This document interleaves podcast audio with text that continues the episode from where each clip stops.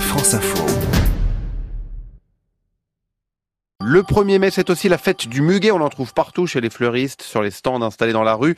Mais pourquoi du muguet et pourquoi le 1er mai? Bonjour Émilie Gautreau. Bonjour Victor, bonjour à tous. Vous allez euh, nous éclairer, expliquez-nous d'où vient cette tradition d'offrir du muguet. Le muguet, aussi appelé lys des vallées, est entouré de nombreuses légendes. La croyance en ses vertus porte-bonheur remonterait aux Celtes. Certains historiens font remonter la coutume française d'offrir du muguet au XVIe siècle, à l'année 1560, à Charles IX.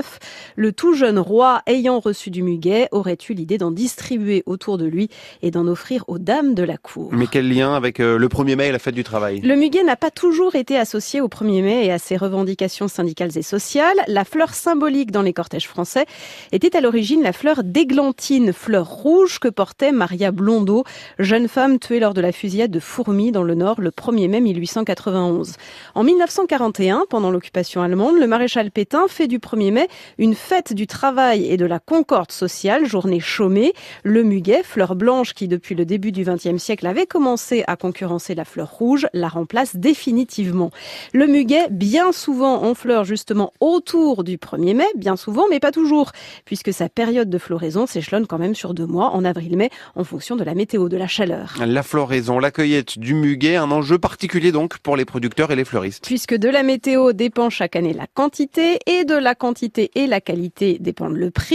Plus de 60 millions de brins de muguet sont vendus chaque année en France. 85% du muguet français est produit en Pays de la Loire et mobilise 7000 travailleurs saisonniers. Et chaque année, les fleuristes s'agacent de la concurrence de la vente dans les rues euh, du muguet sauvage qui est autorisée, mais attention à certaines conditions. La vente de muguet est en général encadrée par arrêté municipal, avec le plus souvent la possibilité de ne vendre que du muguet sauvage et non revendre du muguet, de le vendre en petite quantité, en brins, sans emballage et sans ajouter d'autres fleurs uniquement le 1er mai et à condition de ne pas s'installer près d'un fleuriste et de ne pas gêner la circulation sur les routes ou les trottoirs. Alors là, Émilie Gautreau, vous allez nous faire un vrai du faux. On entend dire parfois que le muguet est toxique Eh bien oui, en soi, en cas d'ingestion importante, puisque toutes les parties du muguet contiennent des substances irritantes pour le tube digestif et des dérivés toxiques pour le cœur. Il ne faut donc évidemment pas laisser votre jeune enfant, votre chat, votre chien en manger si l'envie lui en prenait, ce qui n'empêche évidemment pas non plus d'acheter du muguet.